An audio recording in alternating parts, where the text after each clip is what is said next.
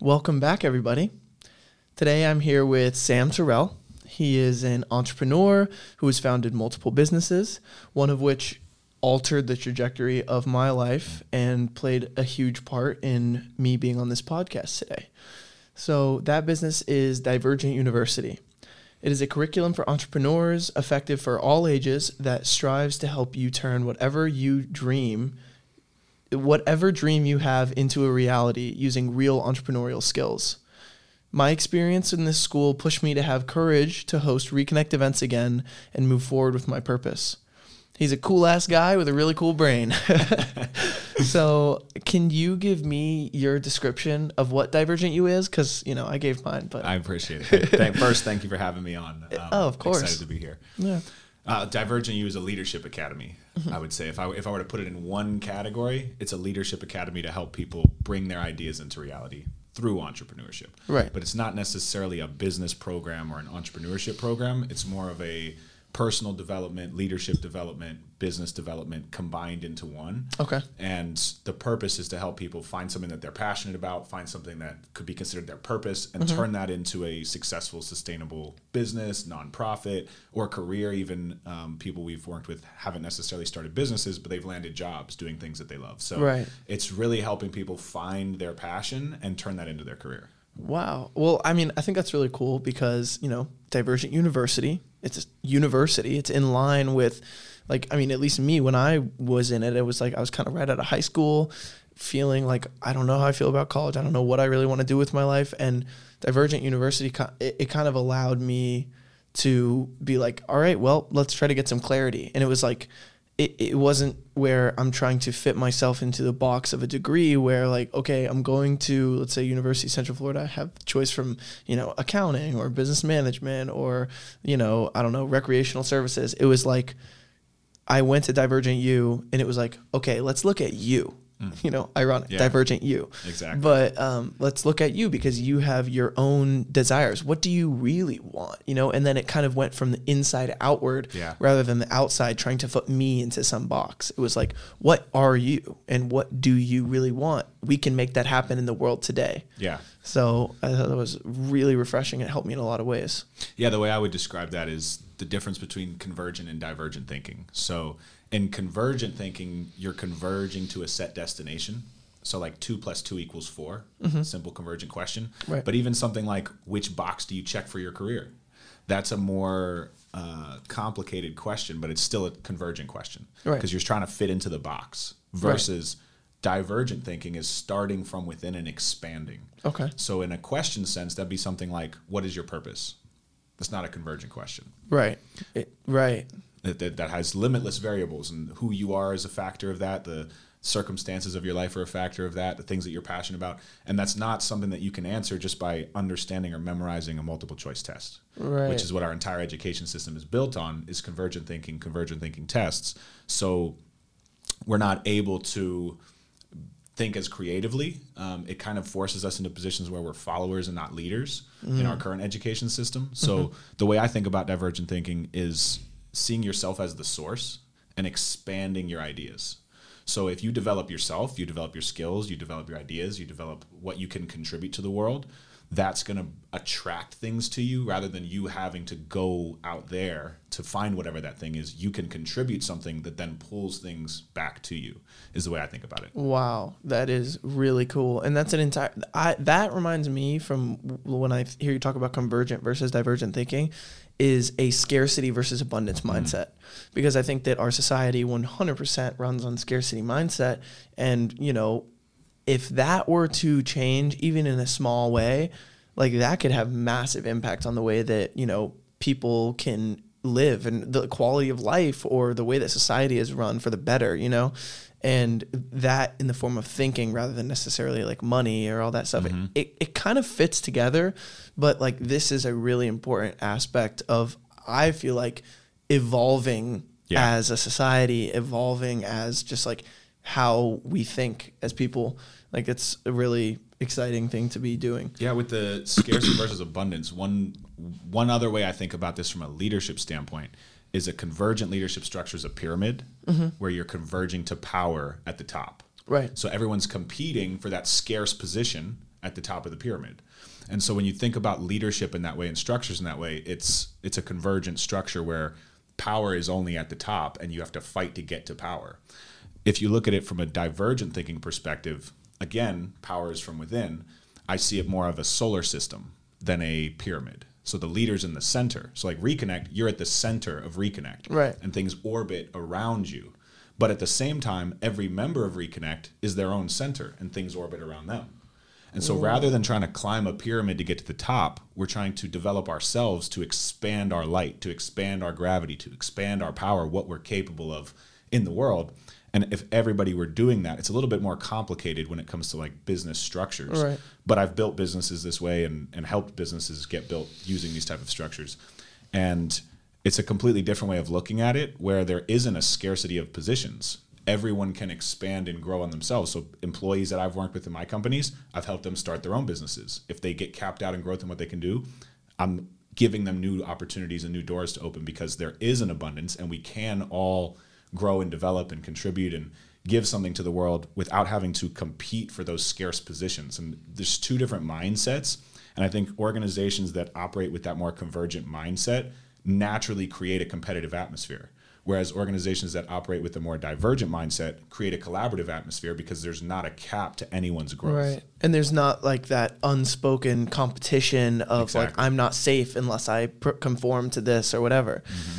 That is you just kind of blew my mind with the whole uh, com- pyramid versus solar system because that immediately makes me think like well solar system that analogy is based in you know what I would consider truth, which is Mm-hmm. like you know that is literally how you're describing that, how energy works, how you as a person works. If you do go like people orbit around you, things orbit around you, and then those things have their orbits Mm-hmm. of energy and of attraction, and like you know you see the trend of the law of attraction blowing up on the internet and all this stuff. But the thing that clicked with me when you said like pyramid versus solar system is like solar system is the universe, bro. Like that is that uh, analogy is aligned with how the universe of what we know, the known universe and space and planets literally works. So Right. like we're going from source or from whatever we are existing in and like taking the wisdom from that and that analogy into what we're doing on this planet as a society. What, what you are doing, you know, you're you're bringing that into this society. Well, I think I think it's naturally here. Like if you just look at the world around us, Bring awareness it's then. not necessarily like there aren't actually pyramid structures. Like that's just a mental framework someone created.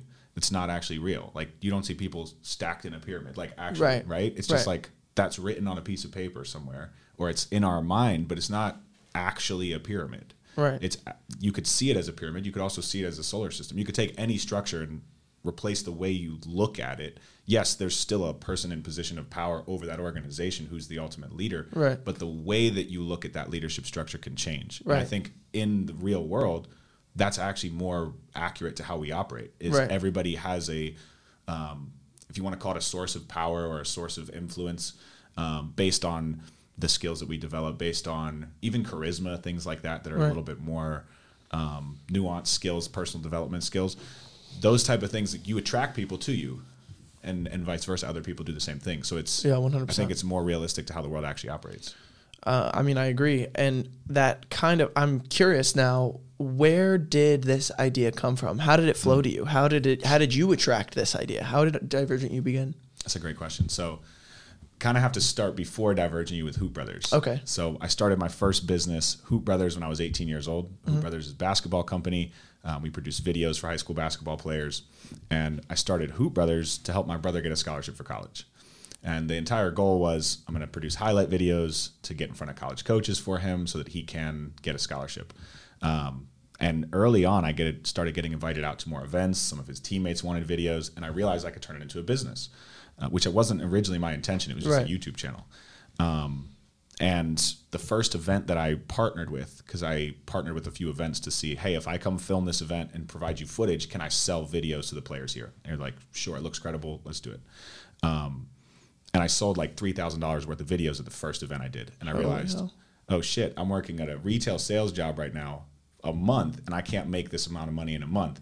But I just did that in five hours at an event. Holy hell. And so that made me realize I'm going to start my own business. And within a few months, I was earning more in the business than I was in my job. Quit my job. A couple years later, dropped out of college, was pursuing Hoop Brothers full time. Um, we scaled to over 50 cities in the US. I hired videographers all over the country. Now, this is over the course of 10 years. Right. So there's a lot of failures in there. There's been a lot of hiring mistakes and then having to make decisions, losing a ton of money, investing into things that didn't work out. Um, but eventually building the business to the point where I was able to promote within to hire a CEO to run the company. Um, so now I'm fully hands off. Hoop Brothers runs itself. Um, we do about a quarter million a year in revenue, though that's growing now. Um, and we're even more profitable now that I've stepped back, um, which is just a testament to being able to hire great people who, Right. who are honestly better than me right. at, at doing their job. So that's that's the background I'm coming from. Mm-hmm.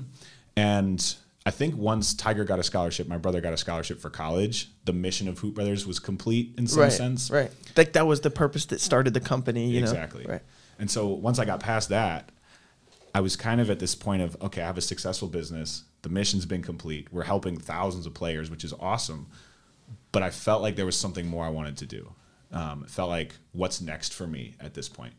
Um, and it was actually like a prayer, if you want to call it that, where I was kind of pacing around my living room, like, yo, universe, if you're out there, tell me what to do with my life. Like, tell me what's my purpose. And I had been thinking about starting a school specifically around divergent thinking for years. But I think in that moment, I kind of gave myself permission where I felt like, start the school, like, start that school that you want to start around divergent thinking. Um, Can I ask? Sorry to interrupt, but um, where where did you where were you inter- introduced to divergent thinking? I don't know if I can remember, to be honest. It was probably, it could have been from a YouTube video, it could have been from a class in school, it could have been from a business coaching session. I worked with a lot of business coaches that helped me grow my company. So I don't, I don't remember exactly where I heard it from. Um, But you latched on but to I the idea. gravitated to the concept right away. Right. And I realized people, the more I've spent time with the concept of divergent thinking, the more I realize even the experts in divergent thinking don't, I don't think understand the full power of what that is. Mm-hmm. Where most people think of divergent thinking as you're just throwing ideas out so that you can get to the one idea. It's almost like you're brainstorming concepts. Like let's throw a bunch of things at a whiteboard, and then eventually we'll get down to the one idea which is still convergent at the end. which is still conversion at the end. And I think you can apply it to the leadership structures, like I just said, to see a divergent leadership structure. People don't. That's not a concept that I'd heard before. Um, you can apply it to yourself in some sense, like I said, where you're like you're developing yourself. It's expanding from you. Mm-hmm. You're not trying to. You're not living your life to get to a destination. You're living your life to share something you already have. right. And I think just the way that we think about goals, even like we put our identity in the goal, and I think that's convergent. But there's just so many applications to divergent thinking within leadership, within business, within sales, within building a community that I, I think it's underrated as a concept, which is why it's Divergent University. Right. Because it's applying divergent thinking to dozens of different things, um, ultimately to see how do we take our imagination and, and make it real. Wow. I think that's that's really exciting because also just from the beginning of that, taking your imagination, like as as a human, our imagination is what sets us apart. Yeah. And if we're kind of like stomping on that or just like, oh, imagination, that's for kids or whatever, it's like that's as a society, we're giving up one of our most crucial assets as like a race, as a as a species. And uh, I think it's super cool that Divergent U focuses on that trait. So I wanted to ask, so Divergent you just you as as a person, I feel like I have never been around you and felt like you are not being authentic, authentically you. Like, you know, whatever's on your mind, whatever you're churning through for you, it's what you want to be thinking about, it's what you you're pursuing and you have absolutely zero problem taking uh, taking responsibility for that and like embodying it. And I think it it could come from that moment where you gave yourself permission to take like, to to start the school to to go for that purpose that was maybe in the back of your mind. You're like, no, no, I can't do that, no, no. And then you were like, you know what, I can do that, and I'm gonna do it. You know.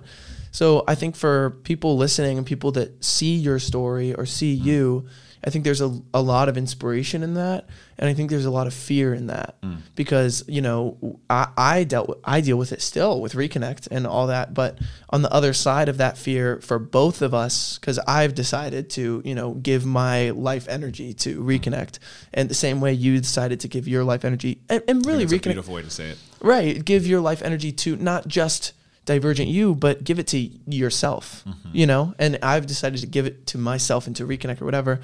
So I just wanted to ask when, like, because you're on the other side of that fear. Right. You decided to jump into the, you know, the river of the unknown and just do it for yourself. So for someone listening who might feel that fear of there's something in the back of their mind, it's a school, it's mm. it's a movement, it, it's like how do how did you address that fear and how could divergent thinking or divergent thinking as a concept help them with that fear of making I the leap? think everybody's in a different situation, so I think you have to be um, mindful of that. Trying, so I'm trying to give advice that would apply to everybody. Right, Um, right. But I think the first thing to do would be one is is write down the ideas. So actually, like get it out on paper. What Mm-hmm. is it that you actually want to do? And maybe there is a large list. Maybe Right. there is a a lot of things that are in your mind or ideas that you have. So start with just writing it down. The act of writing it down makes it more real already. Mm-hmm. So you're taking a step towards it becoming reality just by writing it down because Right. you're claiming it's something that you want. So that alone has a psychological impact. Mm-hmm. Um, second, I would write down what is the resistance? Like, what is stopping this from happening? Right. Um, I think, unfortunately, a lot of the situations people are in is is people around them. Mm. Um, could be family members, could be parents, could be friends, could be teachers, could be. So there's a lot of circumstances around people that are saying no to their ideas. Mm-hmm. And I think the best thing people can do is put themselves in an environment where people are saying yes to their ideas Mm-hmm. because that foundational shift gets you to take that action, especially if other people around you are taking that action. So part of Divergent U is not just the curriculum. It's not the information we're teaching. It's the environment we're creating, mm. which I think is something that you do a lot really well, obviously with Reconnect, and, Right. and why the in-person experience is so important mm-hmm. because it creates a like there's an environment created beyond just information. And when mm-hmm. you're in an environment of people where everyone's idea is yes, yes, yes, yes, yes, let's go then you start to see progress from other people. Not just not just what you're doing. You see oh that person had this idea and i thought that was a little weird or crazy but they actually made progress and are, are making progress on that. That's amazing. Um, it gives you more confidence in your ideas when you're in an environment where other people are pursuing ideas too. And you've seen it work for them. consistently. All yeah. Right. Well, that's really cool. I think that's a, a great kind of like starting point because, like you said, writing it down literally puts it into more reality because Right. it is now on paper in the physical world. It- I think that that those words, that idea, whatever, and like you know, as humans, we have the power to think something and then turn it into reality. You know, mm-hmm. and um, I think also, you know, writing down the resistance it just the act of I want to do that now when I get home. Like I want to write down what I want, what, what the resistance is, and I think that it's really important to listen to the judgment that'll come up as well, because I think we build a lot of subconscious thoughts and resistance, just like from those friends, parents, institutions, society that kind of pro- program us into being like, no, that's stupid. Don't think that, or no, that's stupid. You Right. can't do that. And so like try to I don't know, channel that kid that like wouldn't care or something like that. Well, here's a here's a statistic that'll help I think frame it for people to understand Mm-hmm. why it's difficult. Um, two things actually. One is uh, divergent thinking statistic. There was a, a case study done by Breakpoint and Beyond. They tested over 200,000 students from kindergarten through the graduation of high school. Whoa. The kindergartners tested at a 98% of the kindergartners tested at a genius level in divergent thinking, which means their imagination runs free. They come up with so many ideas. By the time they graduated high school, only 2% of those students tested at the same level. Whoa. So you went from 98% of students who were geniuses in divergent thinking, had an incredible imagination, Right. to only 2% by the time they graduate. And I think that that's a symptom of the system.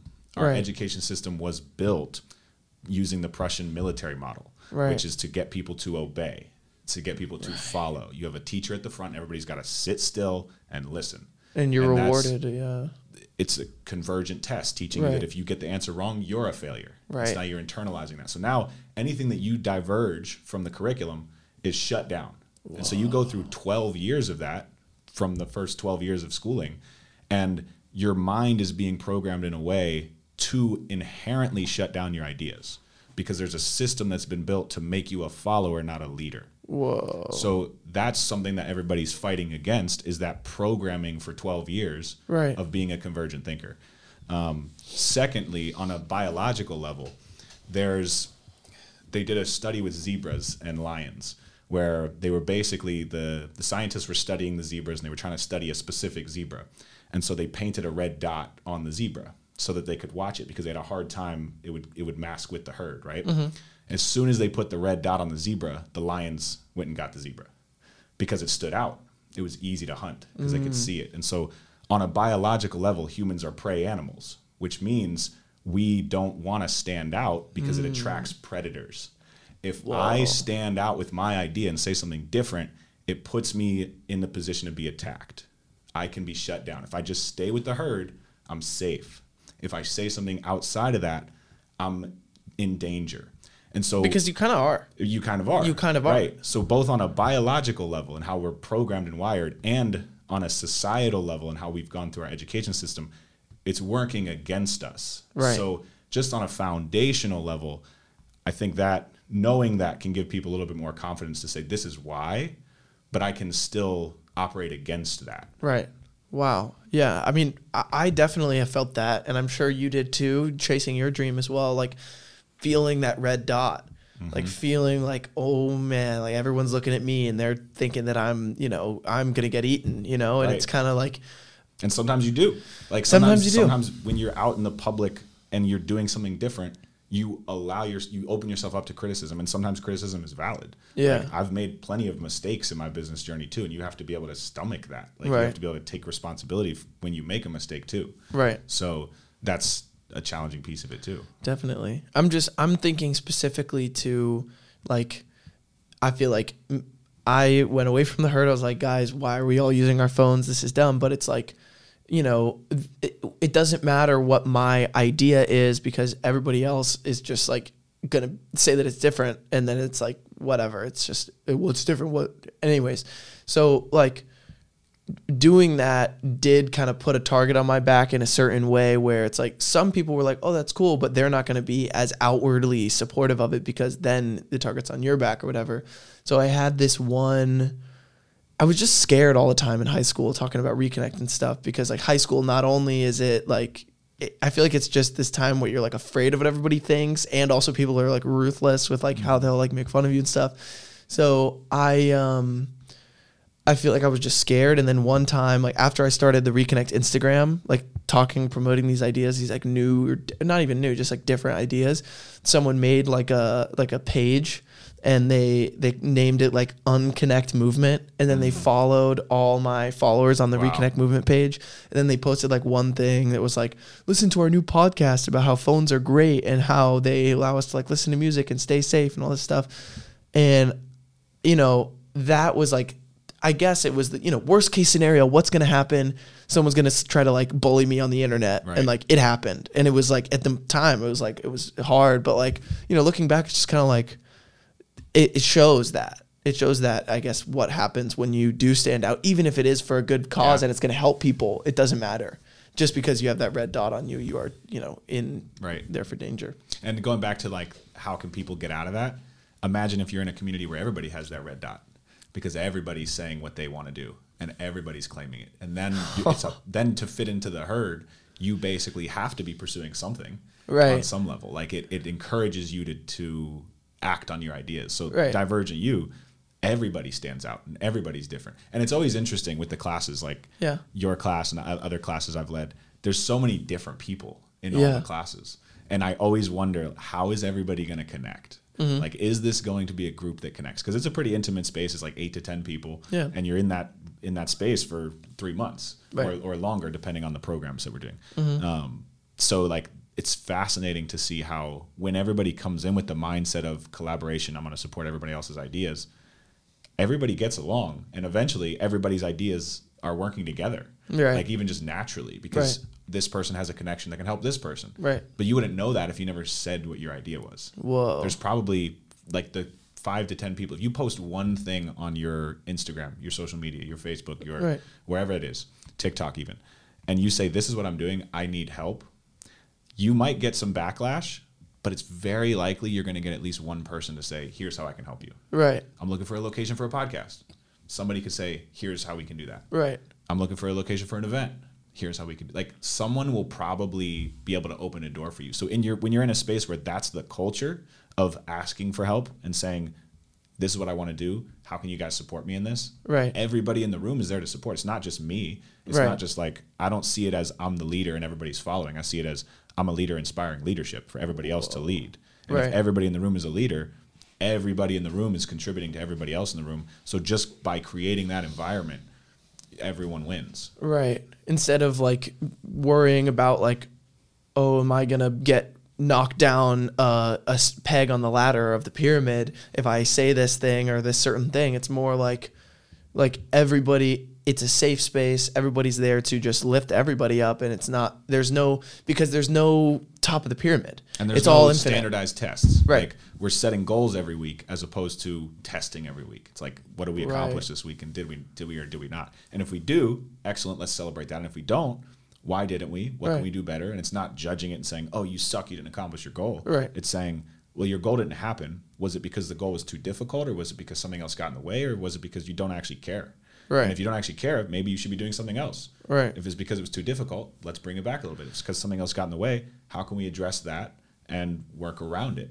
So it's not coming at it with any judgment. We're setting goals and and by doing that week over week over week, if you just set goals, just that act alone, setting a goal every week and checking in on it, Mm-hmm. you make progress inherently. Yeah, I mean that's how I started doing the reconnect events again. Was I set this goal Right. and the goals were like you know different, different, and then I set one goal and like all three of my goals were like things that I needed to accomplish in order to prepare to have the, my first event.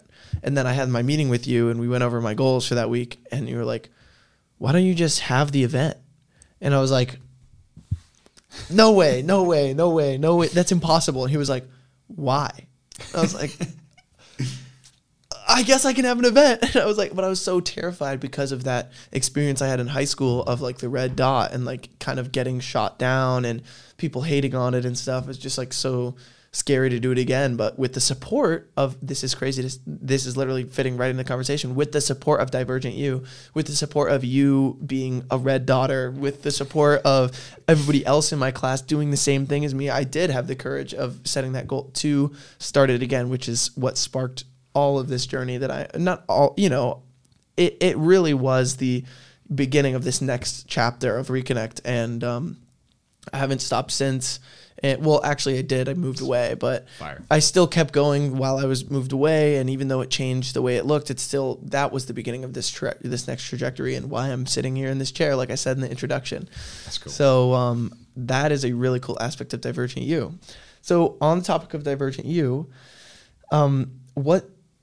So you wrote a spoken word. Mm-hmm. You wrote a spoken word. Do you wanna do you wanna pull that up really quick? Um, I don't know if I have it memorized. I could pull it up on YouTube. Well, oh, oh yeah, that's what I meant. Okay. Yeah, yeah, yeah. So pull that up really quickly, um, and then I have another question surrounding Divergent U and Reconnect. Sweet. Yeah, this is an old. Uh, I wrote this while I was still in college, actually, Mm-hmm. um, and this was about technology and the uh, negative consequences of it. Right. So I got it here. You want me to play it like? Uh, So um, yeah, just just keep it like I mean, this is like you said, a poem about social media and how you felt about it in college and stuff like that, and the kind of like the negative influence of it. So let's play it. cool.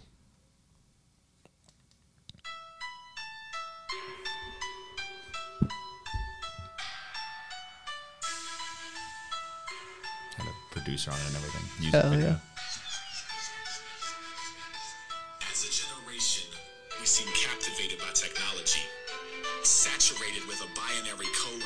Processes through our veins, adopting screens as a means to communicate with our brains, limiting face to face interaction.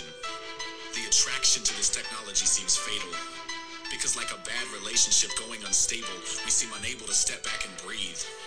To see the world through our eyes, not our screens. Feel connection in more than just video streams. Memes simulating literal laughs out loud. Vines overstimulating our attention span, so six seconds into this, you probably stopped listening.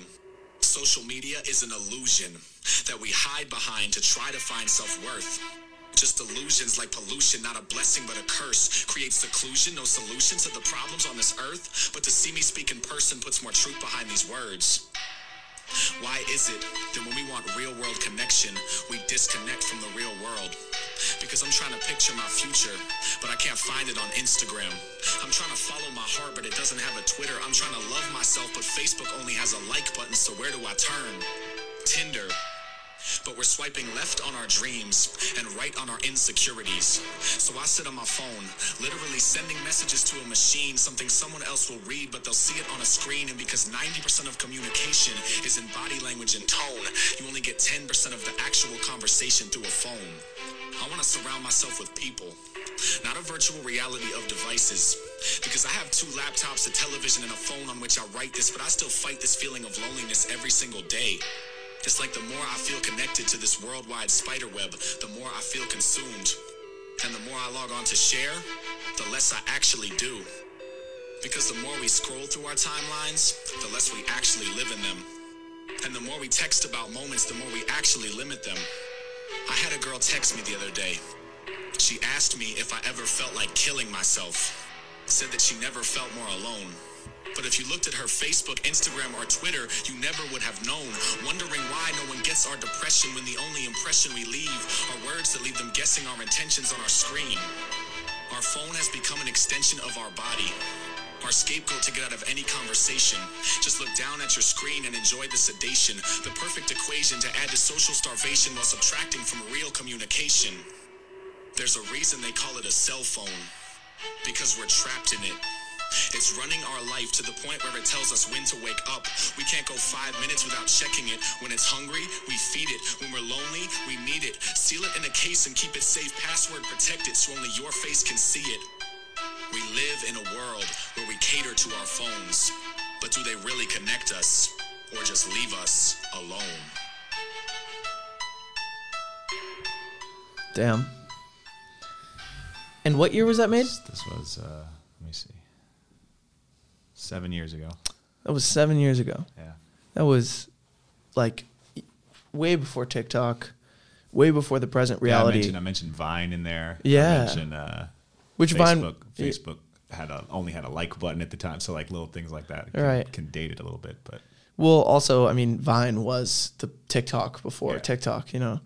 But what I mean to say is like that was your you were in college 7 years ago Mm-hmm. experiencing all of those things and now like we've only gone farther Worse, down that yeah. path. We've, it's only gotten worse. And you highlighted so many things in that video that are just like I, my mind was kind of getting blown. I was trying to look for it last night to listen to it so I could Yeah. ask questions about it, but like I just listened to it all again for the first time since I first heard it and since I've been doing all this stuff with reconnection stuff.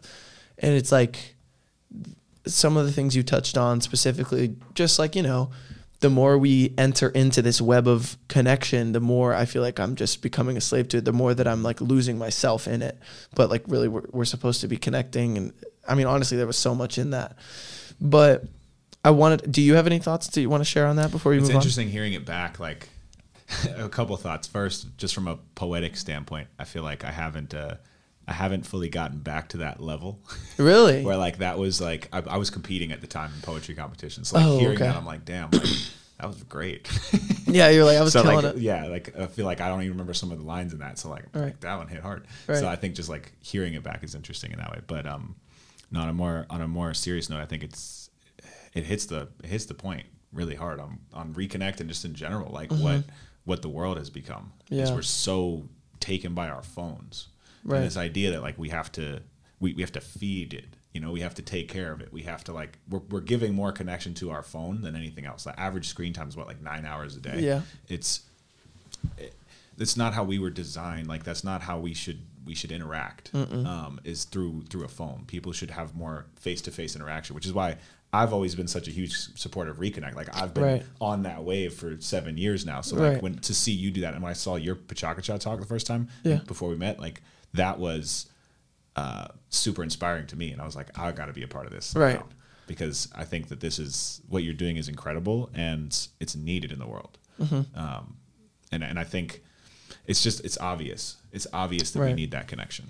Yeah, I think that it's wild to see like face to face kind of be going extinct.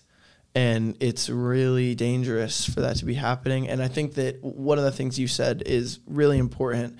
And one of the points that I made one time in a conversation, and I was like, holy shit, like that's really eye opening, is when we are using our phone for nine hours a day, sometimes we are texting people, sometimes we're FaceTiming people, sometimes we're calling people, sometimes we're on Instagram looking at people we know, sometimes we're on Facebook, you know, uh, interacting in groups of people we know. But the entire time we kind of can make it seem like, oh yeah, I'm texting Kevin, like I'm I'm talking to Kevin. But like really the entire time you're on your phone, you're you're not actually interacting with anyone or anything except your hmm. phone or an app on your phone, like actually in front of you. Right. You're actually interacting with your phone the entire time. So even if you're FaceTiming someone, you you might be like talking to them, like but you're interacting directly with your phone. Mm-hmm. You're not interacting directly with The person. The person. And so like then that prompts the next question, which is like, what is the effect of that mediator? What is the effect of you not directly communicating with the person? What is the effect of you directly communicating with the mediator of your smartphone? Right. And we've seen a lot of things of that, which is, like you said in the video, 90% of communication is through tone and body language. Yeah. And now we're giving up literally all of that and pretending it's connection over a phone. And it's like, so that's one way that that, that kind of is like a bottleneck for connection. And then on top of that, then you have the aspect of like, you're not actually even just speaking to someone, you're now also on an addictive app that is trying to suck you into, yeah. purposely suck you into using it for whatever reason, whether it's connection or not. They just want you to spend more time on it, taking advantage of your brain, your dopamine, all that stuff. And then through now that's another bottleneck. And then you're still trying to connect with someone. It's like, and then there's all the new social norms that are basically fighting connection, which is like if you respond to a Snapchat too early, you're thirsty, or if you're like if you text a certain emoji, it's like weird or something. It's just kind of like there's all these limitations yeah. to connection through using your phone directly to connect with someone else, and so it's like and we've been doing that for so long. Seven years ago, Mm-hmm. this was so prominent for you to make all the points that are 100% relative, rel, uh, you know, relevant now. Well, it's interesting if you go back even 30 years and like all of human history up to about 30 years ago, the way that human beings interacted, you could get immediate feedback from what you said. Right. So like if you and I were talking, we had to talk face to face or maybe like a written letter, right? Right. But generally speaking, every interaction that you had was face to face. So when I say something, I can immediately see your facial expressions. I can immediately see how you receive that. Right. And now you send a message on your phone or you post something online, you don't see anyone's immediate reaction. And so you're giving this like connection and immediately in some sense you're you're not shut down, but you are in the sense that there is absolutely zero immediate feedback. You're getting nothing Even back. if you wait 30 seconds for a text to come back, that 30 second gap is hard to equate for. And that's not something that was ever a part of humanity for the history of our species. and so now shit. we have 30 years of this that like that's more normal, but it's not how we're programmed. Like Right. you, when you, when I say something, I want to be able to see what you how you respond to that, Right. just generally speaking.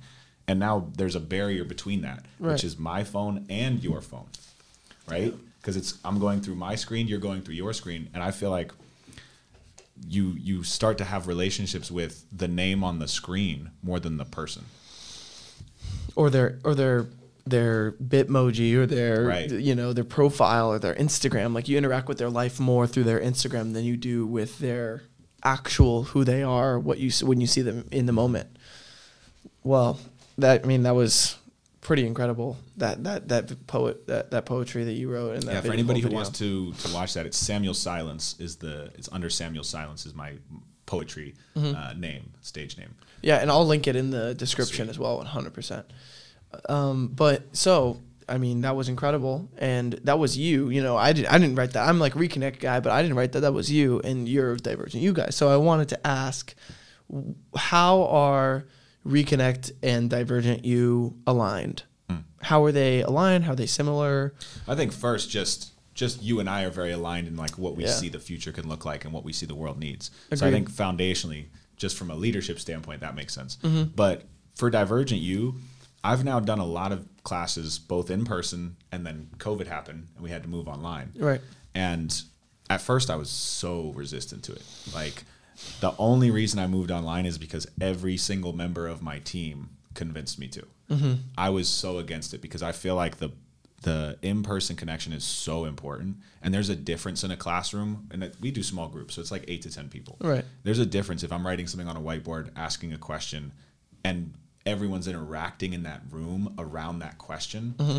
On Zoom, you have to like call on people one at a time and and people might go to the chat and so like one thing i learned early when using zoom was everybody has to have their video on and we're not using the chat at all Right. so that way everybody's engaged and i'm going to share my screen as minimally as possible Mm-hmm. so that we're still somewhat face to face Um, and i think we actually mastered zoom pretty well to create an engaging space online I had a great experience. yeah beyond what i thought could be done to be honest Right. um, though it still doesn't hold a candle to the in person. Right. Because there's space in between space. Like when the class ends, we can now talk to each other after the class. We can talk about that. Th- Those little things I think matter. And so for me, I've always seen Divergent University as a physical place. Uh, I want the campus we open. We're going to open a one year campus. haven't talked too much about that yet, but um, Where this is like happening. This is happening. Um, so we're opening a one year campus. It's going to be very small to start out. So it's probably like one classroom in like another common area. Um, but we're going to start with a small beta test um, for our first year, and that's going to start this fall. Um, and the the idea one day I want people to walk into Divergent University when we as we scale and you walk in and you like feel it. Like the architecture is incredible. Mm-hmm. And like the student achievements you can see on the walls. Mm-hmm. So when you walk into the space the space has an energy about it. And so i think that's where i'm so invested in the in-person spaces and how important that is. So i think that creates an immediate synergy. And i know we've talked about the possibility of having reconnected zones at mm-hmm. divergent university Right. uh, because I think that that's so important. And I think just the idea of like check your technology at the door, it creates a totally different environment. It does. than a place where everybody has their phone out. So I think just in that, there's a lot of a lot of synergy for sure. Yeah, I think that that's it's kind of it's not impossible, but both of our well for reconnect it's impossible to achieve that environment without uh, w- with phones present or I guess or without being in person. But with Divergent U, it is like it is catered to the im- the energy of the room that you're in, and like you said, Zoom doesn't hold a candle to what is possible in the physical space. So like almost like I guess the potential for what humans can create together is like or in our two movements is heightened Yeah. massively by being in the same room and by being face to face and by actually you know connecting so that actually kind of segues into another question i have which is well let me find it really quick so what are your feelings about social media's impact or phones impact on true connection I think that it it it's a constant battle. So I think some people haven't even acknowledged the battles there, and so they're just sedated in the phone. right Um, I think a lot of us have acknowledged that it's not necessarily healthy for me to be on my phone as often as I am. I should Right. probably get off of it more. right Um, so I think just generally speaking, I have hope. I think that there are people like you. I think there are people that are um, opening up to this idea a lot more and realizing the negative consequences. right Um, I think even like some of the things they do with the iPhone, for example, where they like allow you to limit your screen time on certain things, like Right. so they're they're giving you ways to to limit that. Um, though plenty of the apps are doing the opposite, and they want you to stay on the platform as Right. as much as possible. Um, but I think it it, it takes away from uh, the, just the human connection.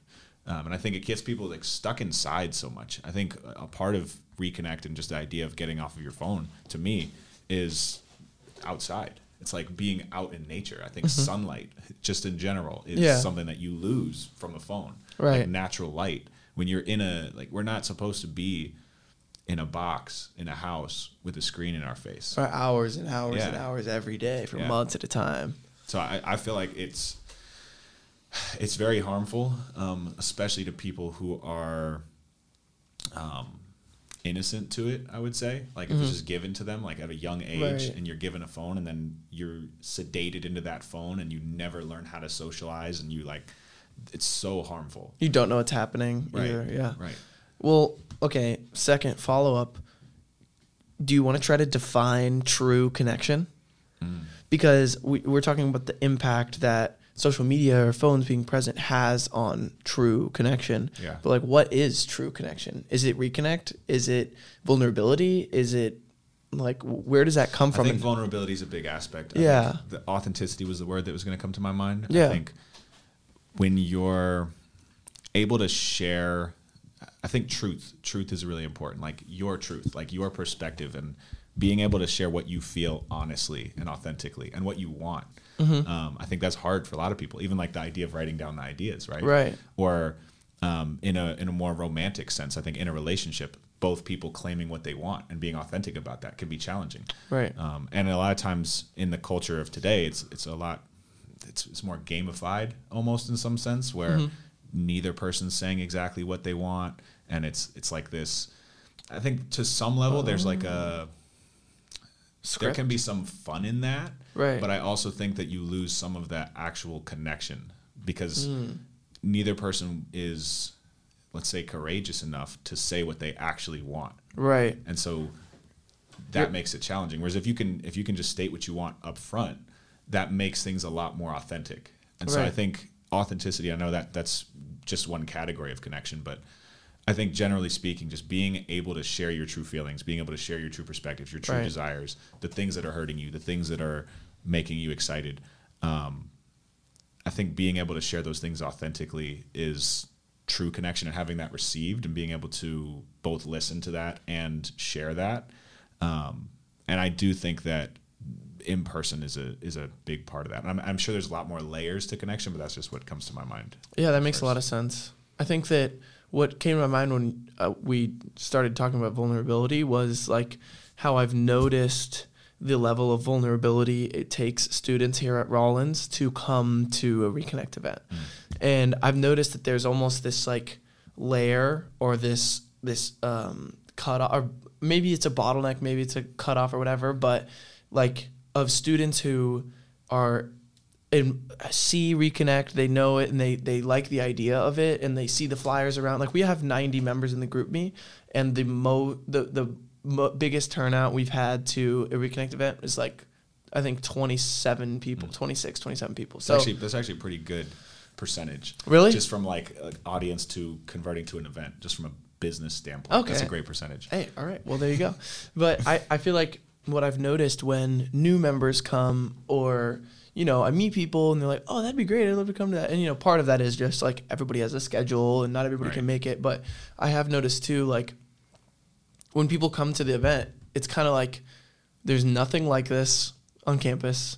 There's this like there's nothing like this even socially available, and it's like I don't know any of these people necessarily because it's a new, like you said, it's a Right. new orbit, it's a new solar system. Mm-hmm. So it's like this new planet, and it's you don't, it's not necessarily Not connected You're not you're sure how to interact. There's Right. like a level of yeah. or there's like Newness, not yeah. yeah. newness for sure and there's not it's not like i personally am i know everybody who comes to the event or Right. they know Like, someone who know comes no- to the event yeah, even just in general, the idea of going to an event where you don't know anyone is already right it's like lot. it's this fear and it it does take vulnerability to kind of like put yourself out there and be like hey guys like this is me and i'm here to hang out with you guys like are they going to accept me am i going to Mm. be and i have nowhere to hide in my phone. I have no scapegoat. I have Mm. nowhere to run. So it's kind of like this this like it's scary to show up Yeah. at first. But i think it's really beautiful because even the people who i can i can literally tell like they're kind of walking around. They're like is this it? You know they're, they're kind of like scared to like am i really they're barely got themselves there you know?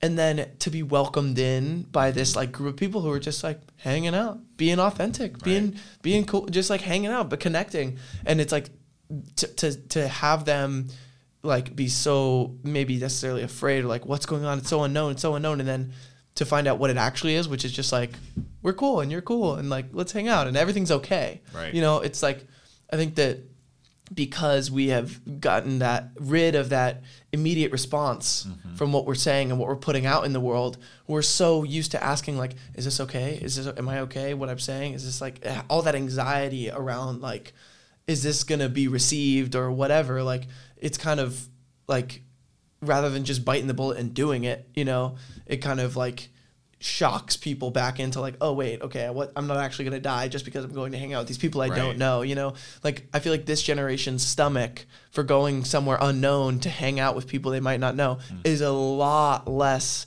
you know capable or comfortable than like my parents generation or even your generation of like going and hanging out with people you might not know very well especially if they're in like an environment where it's you're engaging and Yeah. you're actually connecting. Yep. Like, and there's not like a a sport or something like that. Like, Mm-hmm. if you go to the basketball court, you know you're going to play basketball. That's a little bit. Right. There, there's like a, a level of that. Like, but with reconnect, it's like you're coming to connect. Yep. And that like claiming I want to connect with other people alone is a vulnerable thing to to claim. And Yeah. So I think. Um, just just getting people out to the events is incredible. That it's showing that people actually want it. You know, the fact, fact that people are um, there, and and you know, to me, I think it's exciting. Yeah, I, I think so too. I think I think in this generation, it's gotten to the point where, you know, it's not just pain anymore of like, or or it's not even just confusion. It has gotten to the point where it is literally like we feel it everywhere we go. I feel like, or or it's just so interwoven that like people feel it and they don't even know that they feel it. And then once they see the, the a reconnect poster or they hear about reconnect, they don't know why, but they're like, that's it. Like that's or or like that speaks to this whatever pain or whatever uh, underlying thing I feel around. Like I that's something like I need that or Right. whatever whatever however their response is. But I like I, feel that people s- similar with Divergent U. There's like Yeah. a level of that where I'm not exactly sure why, but like that feels like a place I want to be. Yeah, like Um, I'm attracted to that solar system. Yeah. I'm attracted to that. I don't know why, but Yeah. I am. Yeah, 100%. Well, okay, so true connection, vulnerability, authenticity, um, let's say no escaping. you can't escape. You're like here to connect, and that's okay. And it's not necessarily It's celebrated. Yeah. Right. You can be afraid, but like, you know, courage and, and also getting to the point eventually where it's not a scary thing to just talk to people. But Right. right, now that is kind of where we're at. So true connection maybe in an environment where you're not scared to speak. You're not you're not afraid to like, oh, can I talk to this person? It's like almost like I guess you're accepted, hmm. maybe. Like you feel like it's a safe space. That's interesting. I was, I've had this interesting thought recently on introvert versus extrovert. Mm-hmm.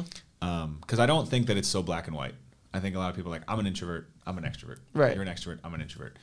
And it's definitely more of a spectrum. Like you're an introvert in some spaces and you need that recharge, but you're also able to be an extrovert in some spaces. Right. And when talking to a lot of introverts about this, what I saw as a common theme is that it's not so much that people are um, introverted; it's that they are um, uncomfortable being their authentic self in a certain space, and because they can't bring that authenticity into the space, they feel called to be introverted. And so, if they were able to be more authentic and vulnerable in the space, they're more comfortable and can consider themselves a little more extroverted in those type of environments. Like if you're with a group of friends who you trust and who are all um, know who you are and your authentic self, Mm-hmm. you're not uh, you don't have the same social anxiety. Right. And so I think it's it's finding a way to um, be your authentic self, even in environments that you don't know people. Um, and I think that's what Reconnect almost bridges the gap Mm-hmm. Yeah. for. It gives people that opportunity to authentically connect. So even somebody who's an introvert can or considers himself an introvert um, can enter that type of space and feel welcomed and Mm-hmm. Be feel received. accepted. Yeah. Yeah, yeah, one hundred percent. I mean, the way that I was taught introvert and extrovert was like, an introvert is someone who recharges by being alone, and an extrovert is someone who recharges by being with people. So it's kind of just like, an introvert can totally exert an extroverted tendency, but like, they just are gonna need that recharge from Right. going and being alone and like same thing where an extrovert can you know be alone but they're going to eventually need that recharge of like being with people so i mean yeah it's 100% everything's a spectrum everything is a spectrum and that's Oh, that's kind of a divergent way to look at things too. Yeah. No. Yeah. Yeah. Like there's I think not even, black like- or white. Yeah, even like skills, for example. Like I think a lot of people think I'm either a good communicator or I'm not a good communicator. It's like Right. communication is a spectrum. It's a continuum. Like you can continually improve at that skill. There's not like you're a good communicator, check the box. You know what I mean? Mm-hmm. Like you continually improve at anything. So, yeah. Agreed. Agreed. Well, uh, a, a personal question to Yeah. you. Where just just because your Divergent U and your story with Hoop Brothers is kind of related to you went for your dreams and it worked. Like you were here and you're only growing more and more every time you you double down. And so in your journey, I want to ask you like 10 years ago or maybe 7 years ago, but like 10 years ago, where did you want to be? Where did you think you would be? Um, and and I think that could just be interesting for people to Right. hear of how that journey actually went of someone who made it. it's so interesting when you say like I've made it and it's it doesn't feel as clean as that. Right. It's like I got like as soon as you said that, my initial thought was like, "Mm, but there's been that failure and that failure and that failure. So I'll, I'll detail out what I mean by that. But um, I think ten years ago, I remember talking to someone and saying, when Hoop Brothers, if Hoop Brothers ever were to make hundred thousand dollars in a year, I'm good. Like I made it, and that's like the pinnacle. Um, and then three months later, I signed a deal that was a hundred thousand dollar deal, and so Right. we hired videographers all over the country. And like I remember being outside my apartment. I was living in college. I was uh at a college dorm. And I was outside, like on the phone, closing the deal. And as soon as I got the phone, I was like, "Let's go!" Like, just Yeah. cars driving by, like, "Who's this guy? Why is he so excited?" Yeah. but I was like, "I made it!" It was like that moment of Yeah. of feeling like um, like crossing that finish line in some sense. But after that, like more goals open up. It's kind of like what I said when when Tiger got the scholarship for college. I started to think about well, what's next? Um, and there were plenty of failures with Hoop Brothers. Like there were times where um, we almost went out of business two separate times. Um, once when I invested about fifty thousand dollars that we made into a platform for recruiting players. So more than just doing videos, we wanted players to have a profile. We wanted coaches to have a profile. So we developed a website. And when you get into like hardcore coding and like making things very specific, it gets really expensive because there's a lot of details that you don't think about. And so it ended up costing us like fifty thousand dollars to build this website, and it didn't work um, because I kept adding more to it and not getting something that was foundationally functional, and we just ran out of money. And so basically, we were on the verge of bankruptcy. I had to let go several team members because didn't manage money well. Um, ha- and at that point, um, I actually brought Jess Adams, who's now the CEO of Hoop Brothers. Um, I brought her on as a business partner at that point to help save the company. So I gave her equity in the company to to stay on, basically sweat equity for a, a certain period of time for her to continue to be a part of it because we didn't have any money. Um, so that was like a failure point where it felt like no, I'm definitely not a success at this point. My business has failed. And then Damn, yeah. again, COVID. Um, COVID, this is, we didn't talk about this at all, but I gave a TEDx talk back in 2019. I wrote the workbook for Divergent U. Hoop Brothers is balling. We've got Divergent U running. Mm-hmm. Students are successful. And then everything's in person.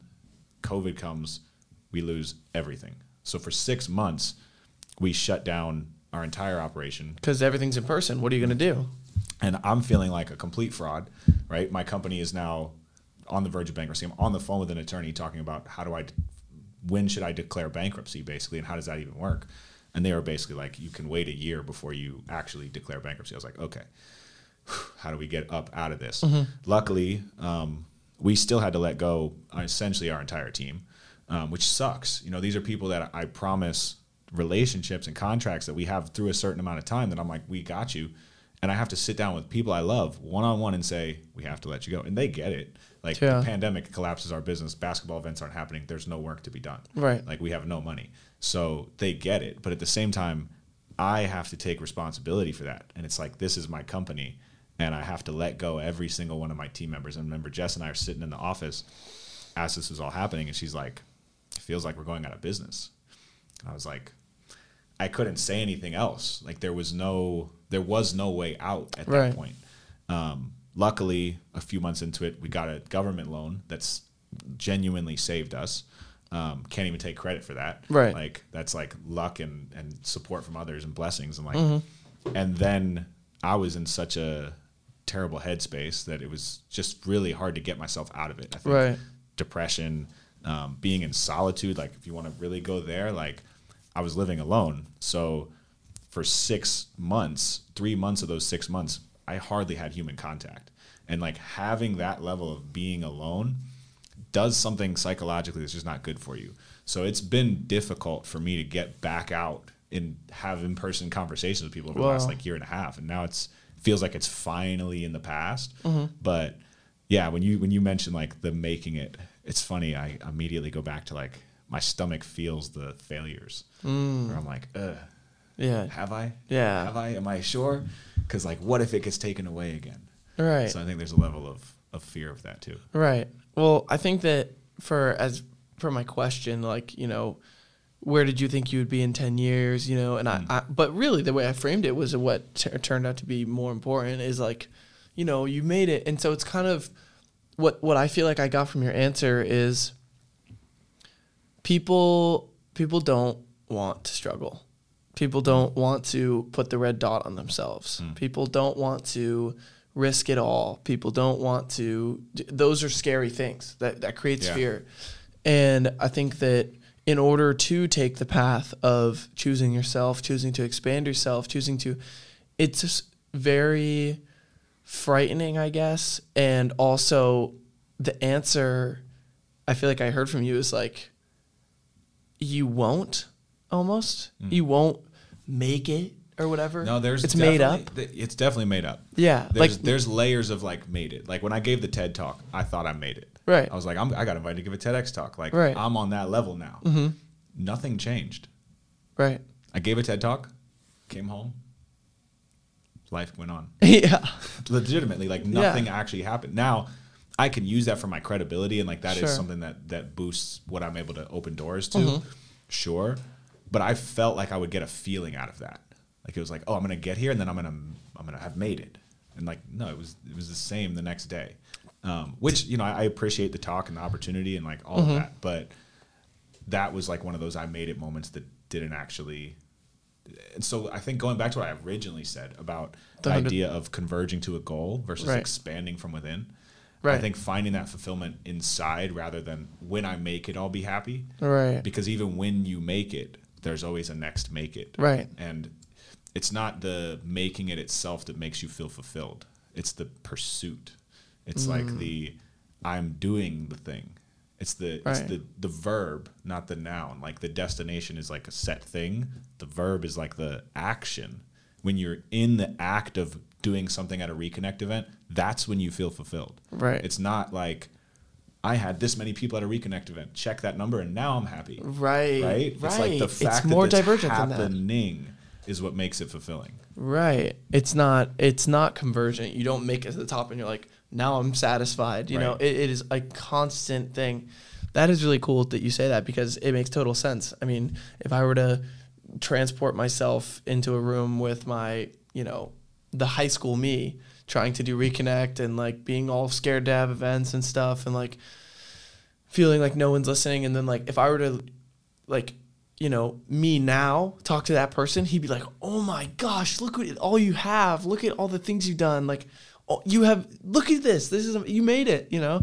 But like right now I'm like oh like you know I'm still thinking the same way I was in high school you know? So it's kind of like, and I'm just looking at the next horizon. So you're right that it is about the moment you're in it's not about some 10 years down the line goal and that's honestly. I think it's no good. Okay, so last thing, but that's honestly what I remember kind of being in when I was looking at going into Divergent U because it was the moment where I took a semester off of school, and in the that midst of taking a semester off of college, I did Divergent U, and it was kind of the it was exactly that. It was the, um, it was the difference between going to college and l- like getting a degree in accounting and f- taking that 20 years down the line and now I'm I can see my future as a president of some company as the president accountant and you know like I'm taking that path for 20 years from now And it was that versus like, what's going on in my moment right now?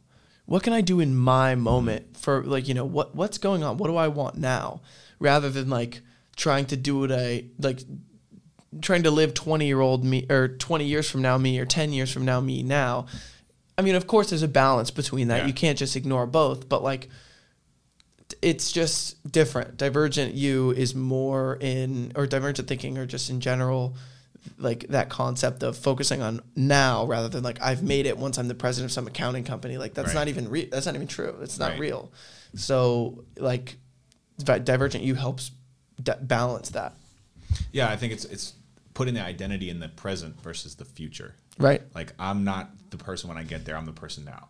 Um, Right. And I yeah. think another thing I wanted to say on on risk in general, because a lot of people are afraid of risk Mm-hmm. at some level. Uh, I think one, when you're pursuing something you're passionate about, don't make it a big thing. Like just start small. Mm-hmm. Just start with starting an Instagram page or starting a TikTok. Like that's like a hmm. first step, right? I've made it once I start my Instagram. but it but it gives you baby steps. Like when hmm. it's like I want to start the reconnect movement.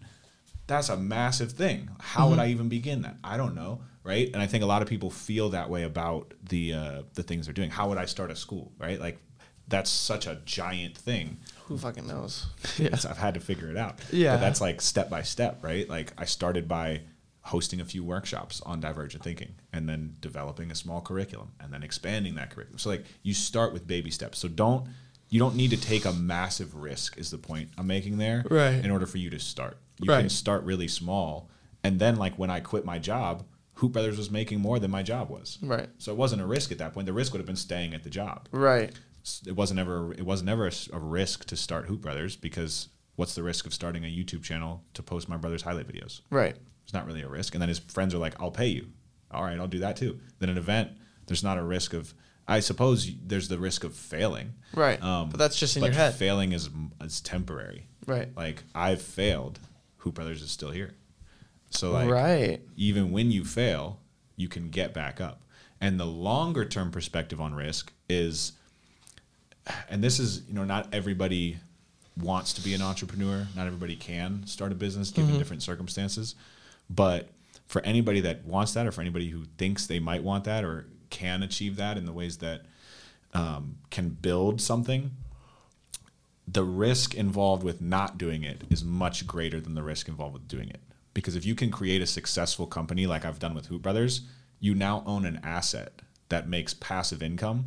Technically, I could retire because my business makes enough that it covers my expenses. Right. So if I didn't have any further goals or aspirations, I could stop right now.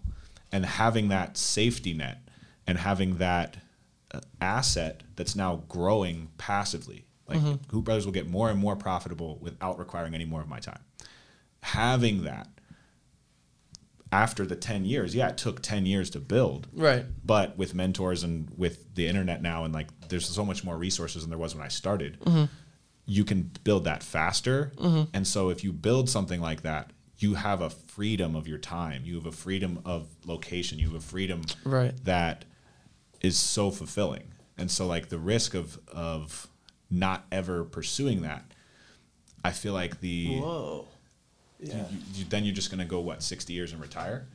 Right. Like th- that's the other option. Right. So I feel like it is risky to start a business, but to me, it's riskier not to. I know that that's maybe not might not feel applicable to everybody. Right.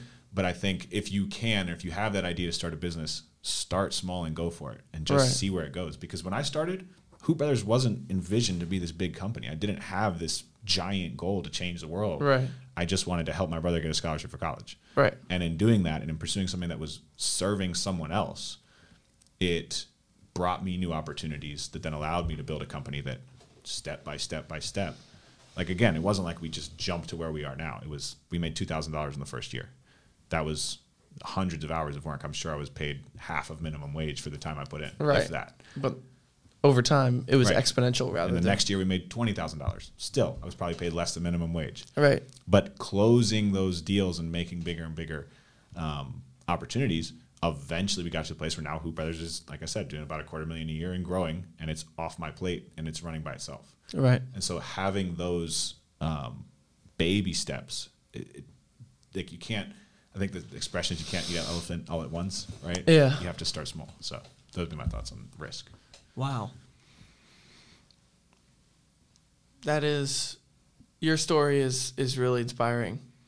And I think that because I have overcome the fear a little bit in myself and in my own journey with with reconnecting my purpose and my passion, like I think that I feel less of the fear that I might feel if I was like projecting, you know, myself onto you what you've done, and I feel much more of the inspiration hmm. of like, hell yeah, like this is this is something that can be done, and it's what I want to do. So, Hell yeah. and and also I just I love that you're you're just this treasure trove of of examples and and realness and authenticity of of doing that and what it's like. Like, yeah, no, I didn't I didn't do it in in you know, 2 years. Like I made $2,000, I made $20,000 Right. and like 10 years went by and I thought that I was going to die twice. Yeah, and, exactly. And here we are now and I have, you know, this asset and it's still here somehow, you know, so many failures, but like that life is that, you know, like I don't know, something crazy like if a turtle lays like 50 eggs, like two turtles survive, you know, I, I don't know. It's like I feel like it's a nature thing, Right, right. you know, like nothing's perfect. Nothing is just like, oh, well, we did this and now everything worked out and now it's like exactly what I would in a human way would have imagined. Like that's convergent. Yeah. Convergence doesn't convergent like reality doesn't really exist. You know, like it's really Hmm. One, all like, divergent. universal, right? Like Right. everybody has their their view, and I also the closed mindedness is a convergent thing. Mm-hmm. Like it's a convergent thinking idea to defend your point of view. So if you're in a debate with somebody Yeah. and you're defending a point, it means you think there's a point, and that's a convergent idea. Mm-hmm. And you're defending that point of view rather than opening yourself to somebody else. So like Yeah. the divergent thinking approach to a debate is to ask open-ended questions. I'm not trying to defend a point of view. right. I don't. I try my best. You know, like obviously nobody's perfect, but Right. I try my best to detach from a point of view and mm-hmm. just ask the best questions. Right. Because that's how I'm going to learn. I'm not going to learn by defending my point of view. And so I think the convergent thinker is somebody who is constantly defending their perspective in a debate, whereas mm-hmm. the divergent thinker in any kind of debate is curiously asking questions to understand more. And that's really the goal. I mean, that's that's how you actually have a productive debate. Yeah. And like you said, no one's perfect. Sometimes you get emotions in, involved in your in your Yeah. point or whatever. But wow. Well, I mean, honestly, I feel like we kind of chopped it up. Yeah, we kind sure. of ripped it ripped it apart. um, well, I mean, I really enjoyed like diving deep with you today a little bit. Um, I think that we could talk forever. For sure. And um, I think that we talked about some really cool stuff, and I honestly didn't realize some of the ways that we are so similar, and the ways that like our journeys. uh, Well, everybody's on the hero's journey, but like I feel like our journeys are definitely similar in certain ways, and um, I drew a lot of inspiration from that today. Awesome. And um, I also like realized how much I love Divergent U again a little bit from through talking to you again. And um, yeah, I've really, really enjoyed diving deep into the way that you think about things and the the, the outlook you have on the world, the outlook you have on Reconnect and its im- its importance or what it's doing, and just in general, I think that you have a really cool and creative perspective on life and in the world. yeah. Thank you for having me. This has been a great, uh, great conversation. I'm happy to do it anytime. Hell yeah! Well, thank you so much for coming on. Yeah. Awesome. Adios, Sweet. amigo. Adios.